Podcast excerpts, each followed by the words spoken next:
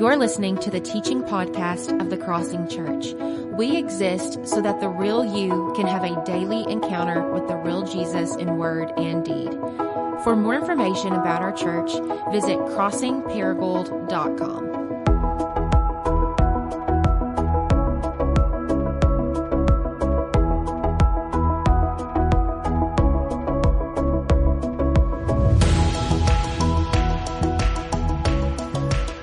here we go. it's great to be here, as weird as it is, uh, the situation that we're in. Uh, being here feels like home to me in so many ways, and being a part of this church is something that has affected my life and our family's life, and as Jared shared already, our church's life in ways that are not just past, but present and, and even future. So we're so, so thankful and I want to, I could just go on and on about that, but I'm not going to. But what I do want to say is the first Sunday that we, we moved into our house, Paragould, Arkansas, and we brought our families with us to the gathering, at least my wife's families, that thought we were coming to join a cult. Uh, why would, why would you move to Paragould, Arkansas? Reorient your whole life to come here. I know now I would encourage anybody to. But it was very weird to them why we would leave a lot of security and come invest everything we had into this church and into this city. And the first sermon Jared preached was this text. And he started by singing, having everybody sing, don't worry, be happy. I don't even know if Jared remembers that or not. And I just remember looking over through that sermon as Jared not only sang so beautifully for us, but then just open God's Word to the good news of Jesus in the face of fear and worry and anxiety. Just seeing my in-laws, their, their, their countenance change and their bodies relax because they knew that we were coming to be a part of the church that loved Jesus. An imperfect church, as we all know, and all churches are, and all people are, but a church where God's Word was proclaimed with truth and grace and hope. And so I, I am so thankful for that. And I'm so thankful that my mind went to getting to know Jared, Luke, and others, even Randy, that, uh, that I can, I can trust my family to be a part of this. I want to be a part of this. And, and now with the addition of Luke and, and Chuck and others that I'm probably forgetting, and I don't mean any offense, is, man, what a, what a great place this is. And so I hope you guys know that in all the hard times that that that you were really blessed to be a part of the crossing, which I have to remember to call it, the crossing church. yeah. and so let's look in Matthew 6. We're going to have a kind of a, a big passage, but it really connects together, I think, in a beautiful way. Matthew 6, starting in verse 19. Do not lay up for yourselves treasures on earth, where moth and rust destroy, and where thieves break in and steal. But lay up for yourselves treasures in heaven, where neither moth nor rust destroys, and where thieves do not break in and steal. For where your treasure is, there your heart will be also. The eye is the lamp of the body, so if your eye is healthy, your whole body will be full of light. But if your eye is bad, your whole body will be full of darkness. If then the light in you is darkness, how great is the darkness? No one can serve two masters. For either, either he will hate the one and love the other, or he will be devoted to the one and despise the other. You cannot serve God and money. Therefore, I tell you, do not be anxious about your life. What you will eat or what you will drink, nor about your body, what you will put on. Is not life more than food? And the body more than clothing? Look at the birds of the air. They, they neither sow nor reap nor gather into barns, and yet your heavenly Father feeds them. Are you not of more value than they? And which of you, by being anxious, can add a single hour to his span of life? And why are you anxious about clothing? Consider the lilies of the field, how they grow. They neither toil nor spin. Yet I tell you, even Solomon in all his glory was not arrayed like one of these. But if God so clothes the grass of the field, which today is alive and tomorrow is thrown into the oven, will he not much more clothe you? O you of little faith? Therefore do not be anxious, saying, What shall we eat? Or what shall we drink? Or what shall we wear? For the Gentiles seek after all these things. And your heavenly Father knows that you need them all. But seek first the kingdom of God and his righteousness. And all these things will be added to you. Therefore, do not be anxious about tomorrow, for tomorrow will be anxious for itself. Sufficient for the day is its own trouble. Let's pray. Father, we thank you for your word because we are a, a people full of worry. I confess that I am. Thank you in some ways for texts like this that really preach themselves. And so I ask God that you would help me not to muddy it, uh, to exaggerate something, diminish something, and where I do, I pray that the Spirit would give those who listen uh, His ability to to sort out where conviction is is healthy and where comfort is healthy, and that you would grow us into the fullness of Christ so that we might enjoy you and enjoy our lives, so that we might seek first your kingdom and your righteousness and trust you to provide. And we ask this in Jesus' name. Amen. Well, sometimes my anxiety keeps me up at night. And one particular night here recently that I was just racked with anxiety was when we had our third bicycle stolen from the new neighborhood that we moved into.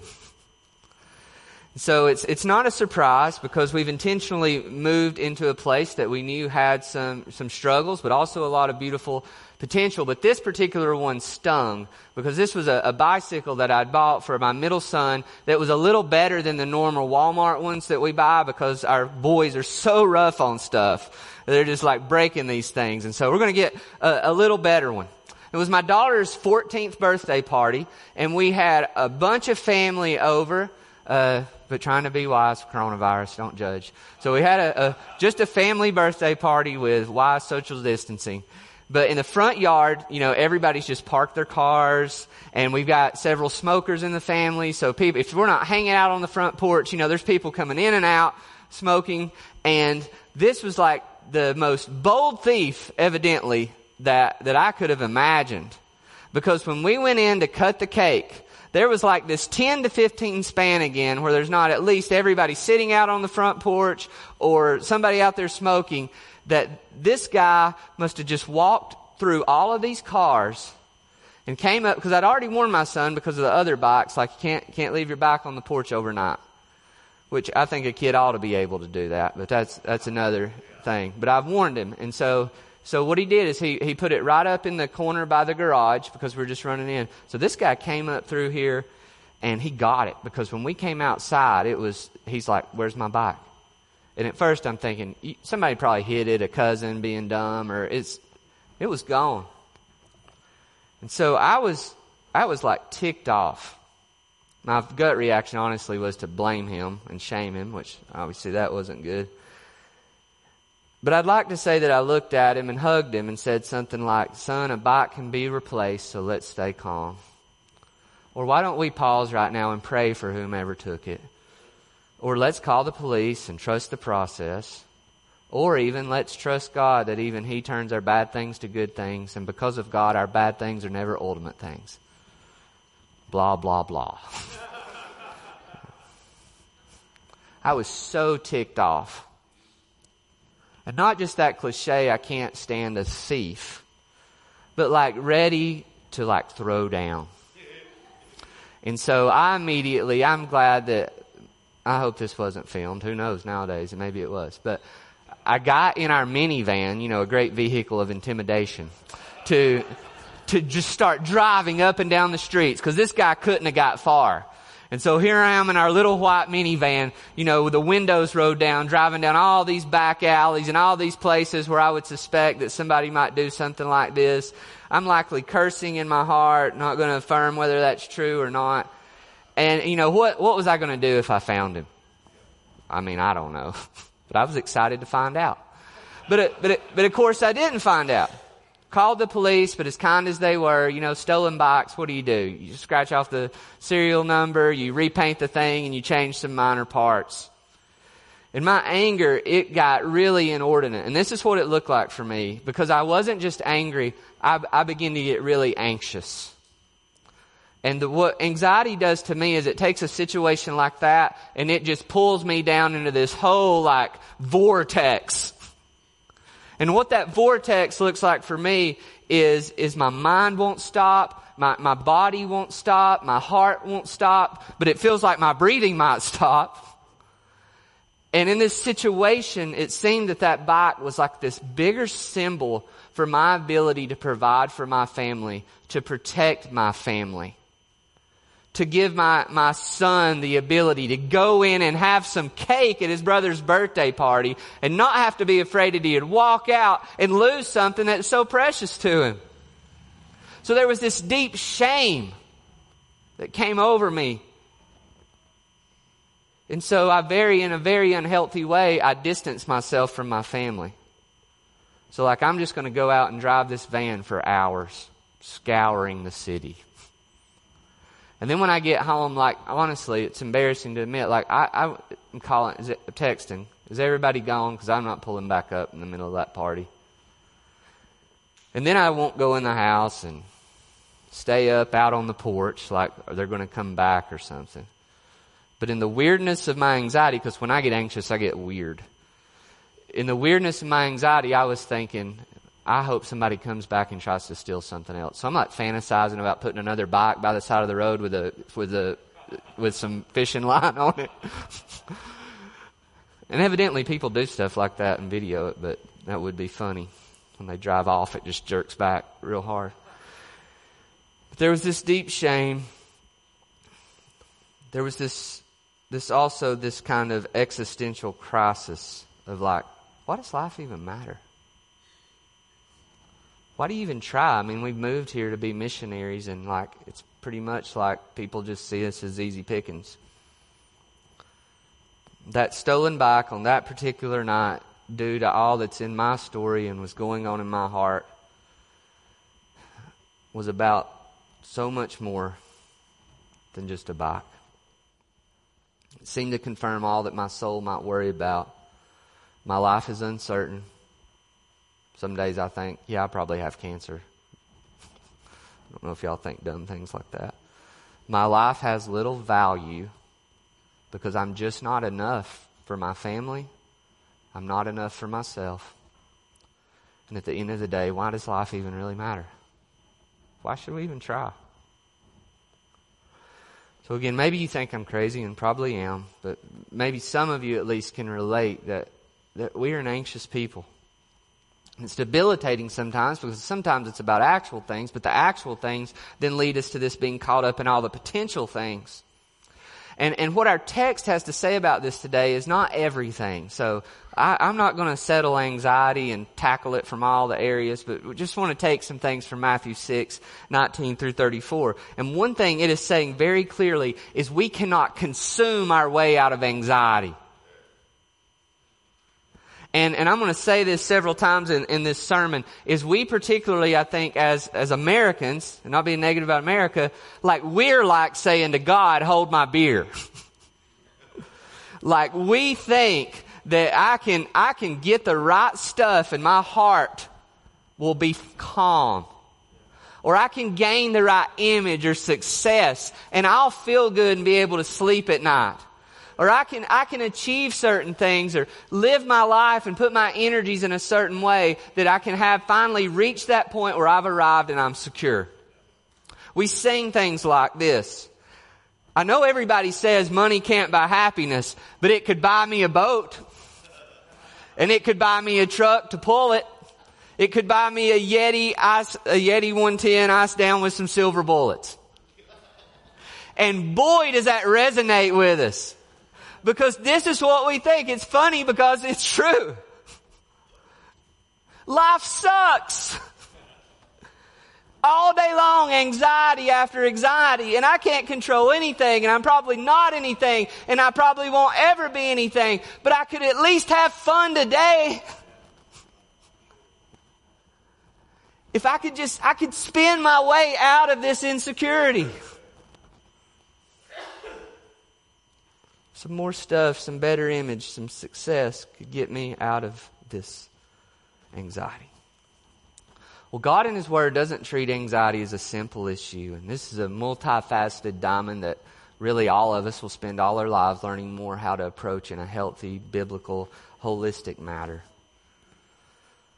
But in our text, Jesus is seeking, I think, to disrupt our acceptance of anxiety as just a part of our lives that we have to live enslaved to. Some of you've probably made friends with it. Some of you probably think, it's actually very helpful in my life. It's what keeps me safe is freaking out over everything. And while it does serve some purposes in some situations, all it does is keep us in this vicious cycle that prevents us from experiencing a greater freedom in the gospel of the kingdom. So to fight for this freedom versus anxiety, I think our text is saying we have to invest our hearts in the security of our Heavenly Father versus the stability of these earthly sources. The First thing we see in our text is the inadequate investments that fuel this anxiety. This is in verses 19 through 21. Again, all, all of these little sections could be their individual sermons, but let's connect it to this therefore that we see Jesus in verse 25 saying he says all these things, these little tidbits we're familiar with, and then he says, therefore, don't be anxious.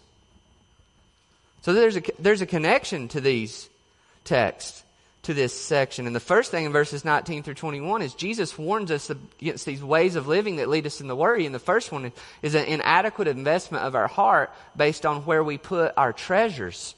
So Jesus is saying here, don't lay up treasures on earth but lay up treasures in heaven. Jesus is not saying don't have anything. I mean, at the end of the text, we've already said this. It says your father knows you need some things. It's not wrong to have things, the cliche says, but it is wrong to let them have you. And this, this, this little phrase, lay up, it's, it's not talking about simply possessing. It's talking about putting your security in this. So like, this is my safety net. This is the stuff that, that calms my anxiety. So I think, okay, everything else might fall apart, but I've got this laid up. I've got this stored up. And Jesus is saying, if that's your treasure, then whether you want to admit it or not, that's really where your heart is. And in the Bible, the heart is this central sort of causal core of our motivations for life, our expectations for life, and so our anxiety is very much connected to that. Our hearts, this, this section is saying, is tethered to our treasure. So as our treasure goes, so our hearts go. And so nothing even has to actually happen to that treasure for you to get anxious. It's just, if that's where your treasure is, you will live with this anxiety of even it being threatened. treasures on earth on enough. The, the IRS could mess with you. You think you own your home, but don't pay your property taxes and see who really owns your home. a boat, a guitar, a car, clothes, shoes. If at the end of the day you're saying, This is what I go and my heart snuggles up with so it feels safe, it's where your treasure is. And so verses 23 through to 22 and 23 just kind of flow out of that. This is not inadequate investment of the heart, but this inadequate investment of the eyes. It says the eyes, the, the lamp of the body. And there's some different ways to look at this. It's whether the, the, the eye, the eye kind of sees from the heart or the, the eye conditions the heart. And you could go either way. But what he's saying is how you see things is connected now to how you experience the world. And what it means for the eye to be healthy, the, the word beyond that is it's, it has a singular focus. This is why verse 24, when it's saying you can't serve two masters, comes right on the heels. It's saying a person who has a divided heart has a divided vision for life. And a person who lives life divided with its kind of foot in both worlds, the kingdom, is going to always be super anxious. It's going to always be anxious. And, and this evil eye that it talks about in here is not talking about that look your, your wife gives you when you won't shut up. It's, it's talking about, it's talking about this greedy eye. It's like an eye that's always looking out to say, who has more than me? Who has better than me? Or how could I be better? Or how could I have more? Greed is about comparison. When you live your life that way, that's your vision for life. Anxiety. Anxiety is going to always be there because you're never going to have enough. Your image will never be enough. Your stuff will never be enough. Yourself will never be enough. Other people ultimately can't be trusted. So you're anxious. You have this lens that is fear that you see all of life through. Then, verse 24, we're familiar with this. We see an inadequate investment of our will or our service. Again, we, we look to God and say, Hold my beer on this one for sure, when He says, No one can serve two masters. You'll be you'll hate one or be devoted to the other. You'll you'll love one and despise the other. You can't serve God and money. Do, do any of us in here really believe that deep down in our hearts? I mean, we all we are a people who love to look at Jesus and say, "I can, Jesus. I can do both." And we get really anxious when we want to believe Jesus because we look out amongst our culture and even in our churches and we say, "They're doing both." I'm not going to play this game where I'm over here not doing both and they're all doing both and they don't care. And so we live with this anxiety. We're miserable Christians because we have a divided allegiance. We want Jesus to, to have all this responsibility in our life, but we do not want to give him authority. And we're anxious. Worry grows from these insecure investments. One night when I was a youth pastor, I had a friend from high school I haven't I hadn't seen for years, and he just kind of flew into right after we were finished. It was like he was waiting at the door. And he had this hair kind of like Kramer. So just imagine, like Kramer, if you know who I'm talking about on Seinfeld. He kind of blows in and he says, I need you to get in the car and go with me to Atlanta right now.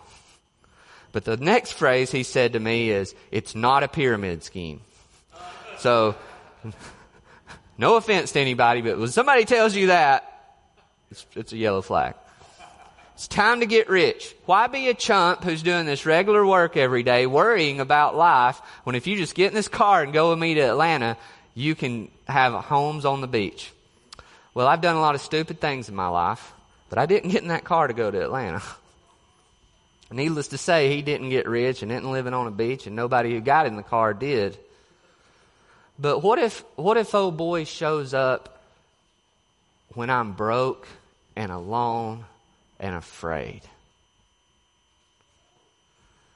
And says, You can ride with me to Atlanta. You'll have somebody to be with. And if you'll just invest $1,000 in this, you'll have something to live for. I don't know. Probably still not getting in the car with him, but sometimes it feels good to just have something tangible to latch on to feels more tangible than God sometimes. We want to quiet the worry. If we're not careful, we will, we will take these calls that the enemy gives us to invest ourselves into. When the devil shows up as an angel of light, offering us freedom from the fears of our futures, freedom from the guilt and shame of our image, and freedom from that sense that life is meaningless, we don't only get in the car, but sometimes we pay for the gas and offer to drive. but we find ourselves stuck. Anxiety comes from a lot of things from, from the story of God, the fall of the world, our wounds, these idolatries, spiritual warfare, the ways we handle our weaknesses, but we can make it worse.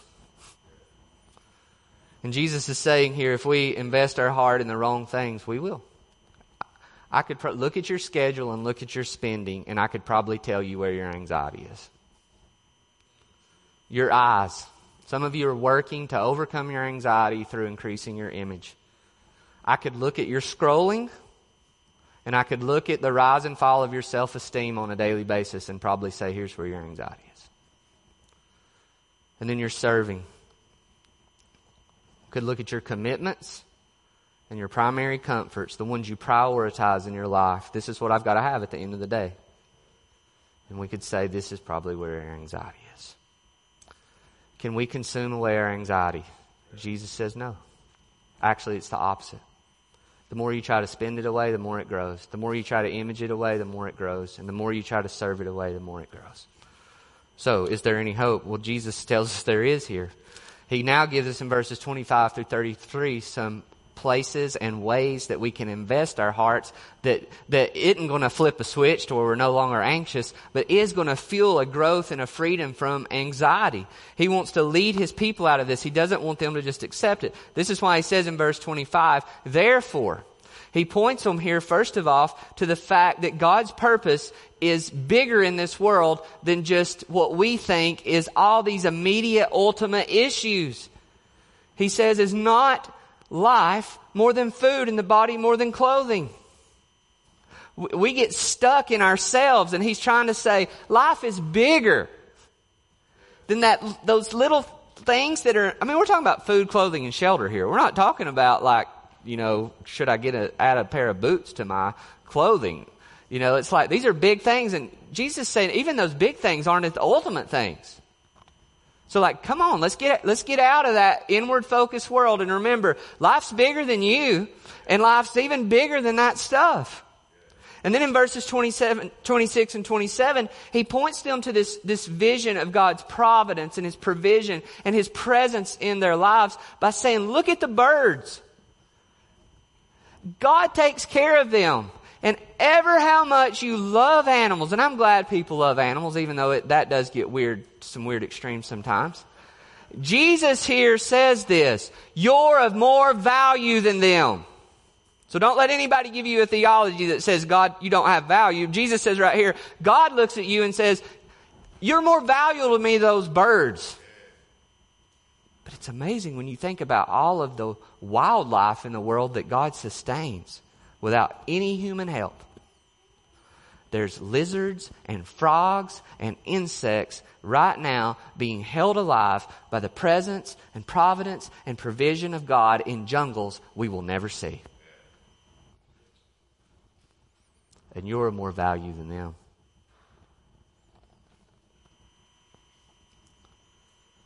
So he says here, Do you think by being anxious you can add an hour to your life? If you're like me, some of us do think, yeah, my anxiety is what keeps me safe. My, my mind games are what keeps me going. But what Jesus is saying here isn't to be mean, but he's saying like, do you, do you really think you're God? I don't remember which Chevy Chase movie it was to date myself, Fletch or one of those or Caddyshack, it's like, will it? That's Caddyshack. Will it into the hole, right? It's like, we, we think like, I can, I can worry myself out of my anxiety. We have to have an apprehension of God's providence and provision and presence. But verses 28 through 30 is we have to have an awareness of His love. This is where He tells us not just to look to the birds, but look to the lilies or the flowers of the field how beautiful they are. He's saying they're King Solomon, the richest dude in the history of the kingdom of Israel, I guess we'd say. If you go back and read, he, he had it all. And Jesus is saying, and that, that field of wild flowers is more beautiful than all that stuff he had. And he says, if God clothes the grass of the field, which today's alive, tomorrow thrown in the oven, will he not much more clothe you?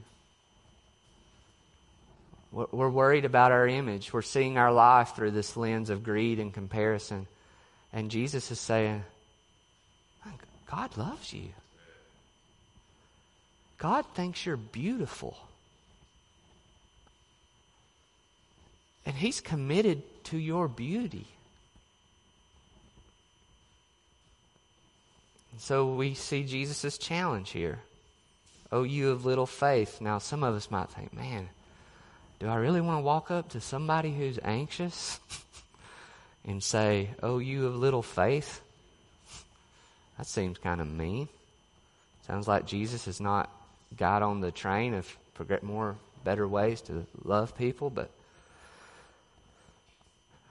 what Jesus is saying here is not an attempt to shame or guilt or create more fear in the anxious soul. What he's calling them to is, is something that's far deeper, though, than an intellectual assent we think we can defeat our anxiety with the same weapons that fuel our anxiety, which is our mental gymnastics. And Jesus is saying, I think he's saying here, like, that's not what faith is.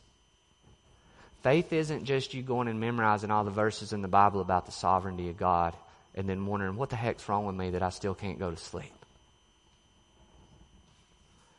Faith is about investing your trust in the Father.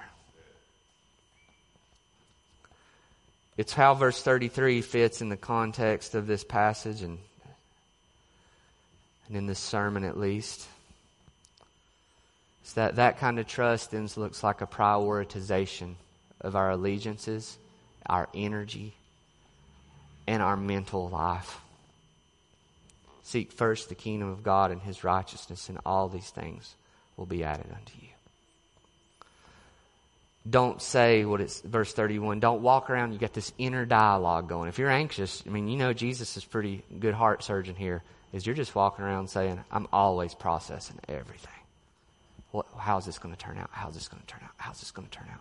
What will I wear? What will I eat? What will I drink? What's going to happen? Jesus is saying, let, we, we want to, let's redirect that energy if you want to be free another bicycle story. We had the honor to get to know and love a, a, young homeless man. Some of you've met through our common mission of our missional community and eventually invited him to live with us. And really, whatever we had was his. And if he wasn't as a son to me, he was a little brother for sure. Oh, how I loved him. Still do. So many ways we loved him. Imperfectly, but we did. But long story short, things got bad, things went sad, and one day I couldn't find my youngest son's bicycle. And so I had my suspicions. Then I asked him where it was, and he said, I don't know. I don't know where it is. And I said, Well, you know, maybe you got drunk and wrote it somewhere, and left it. Something like that had happened before. He's like, No. And, and he was lying. So uh, it was really clear though why he was lying because he didn't. He just really didn't trust me.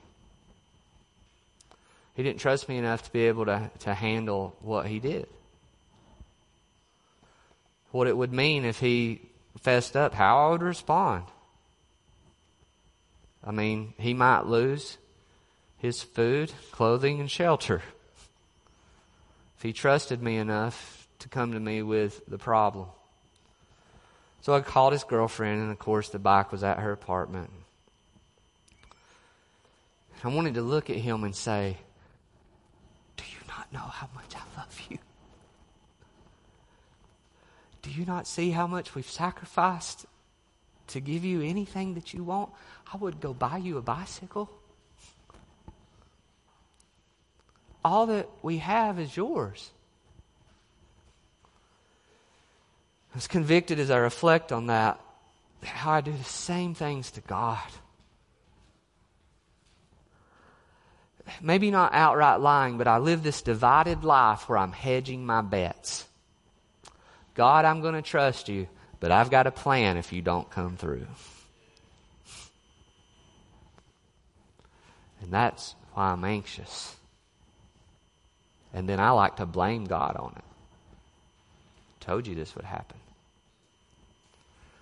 I think what Jesus is saying is, would you look at your Heavenly Father?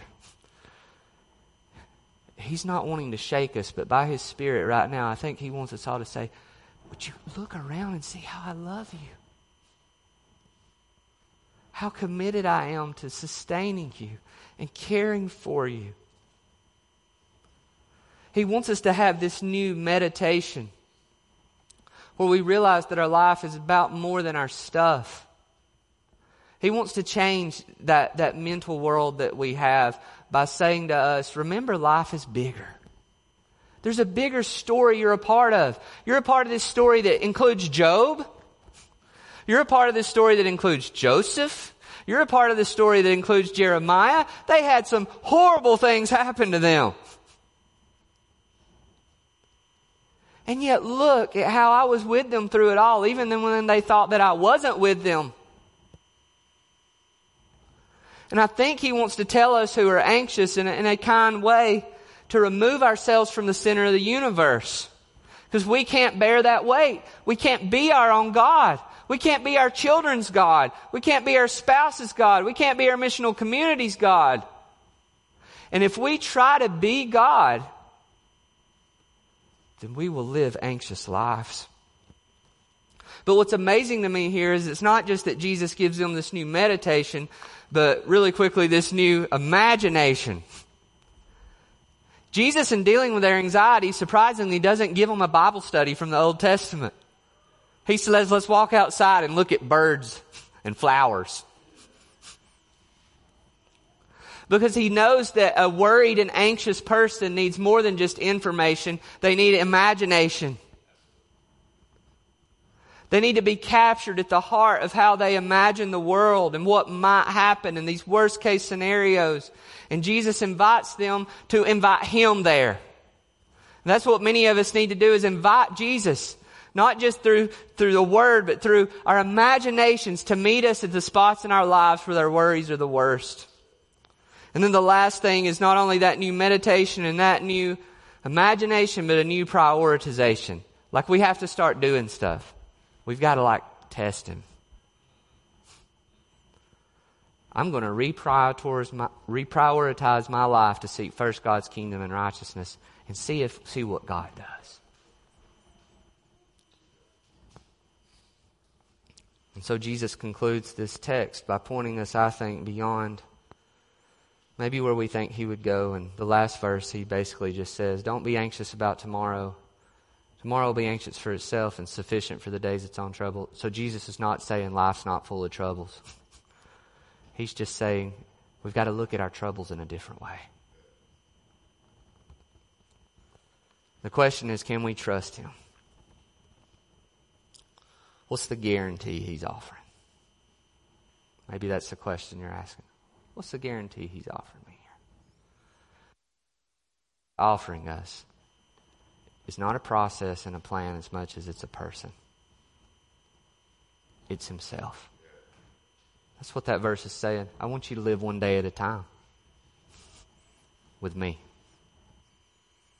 Not because He's distant from our worries, but because He entered a world full of worries. It's amazing. Jesus is sleeping in the boat while there's a storm and the disciples are freaking out. But then when Jesus goes into the garden as he prepares to face the storm of God's wrath and is sweating drops of blood, what are the disciples doing? They're sleeping.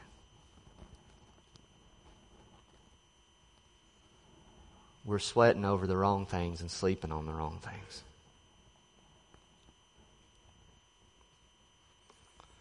And Jesus, though offered all the world by the enemy, all the stuff, he could have he could have laid that trouble aside. But instead, because he loves us warriors, he went to the cross. And while we slept, he suffered so that we might could go to sleep. Father, we thank you for the good news of Jesus. We pray now as, as we prepare to sing this last song that you would help us, God, to align our minds and our hearts and our wills with the reality of your presence in our daily struggles and our fears and our worries. And might you transform us for your glory. And this city's good. In Jesus' name, amen.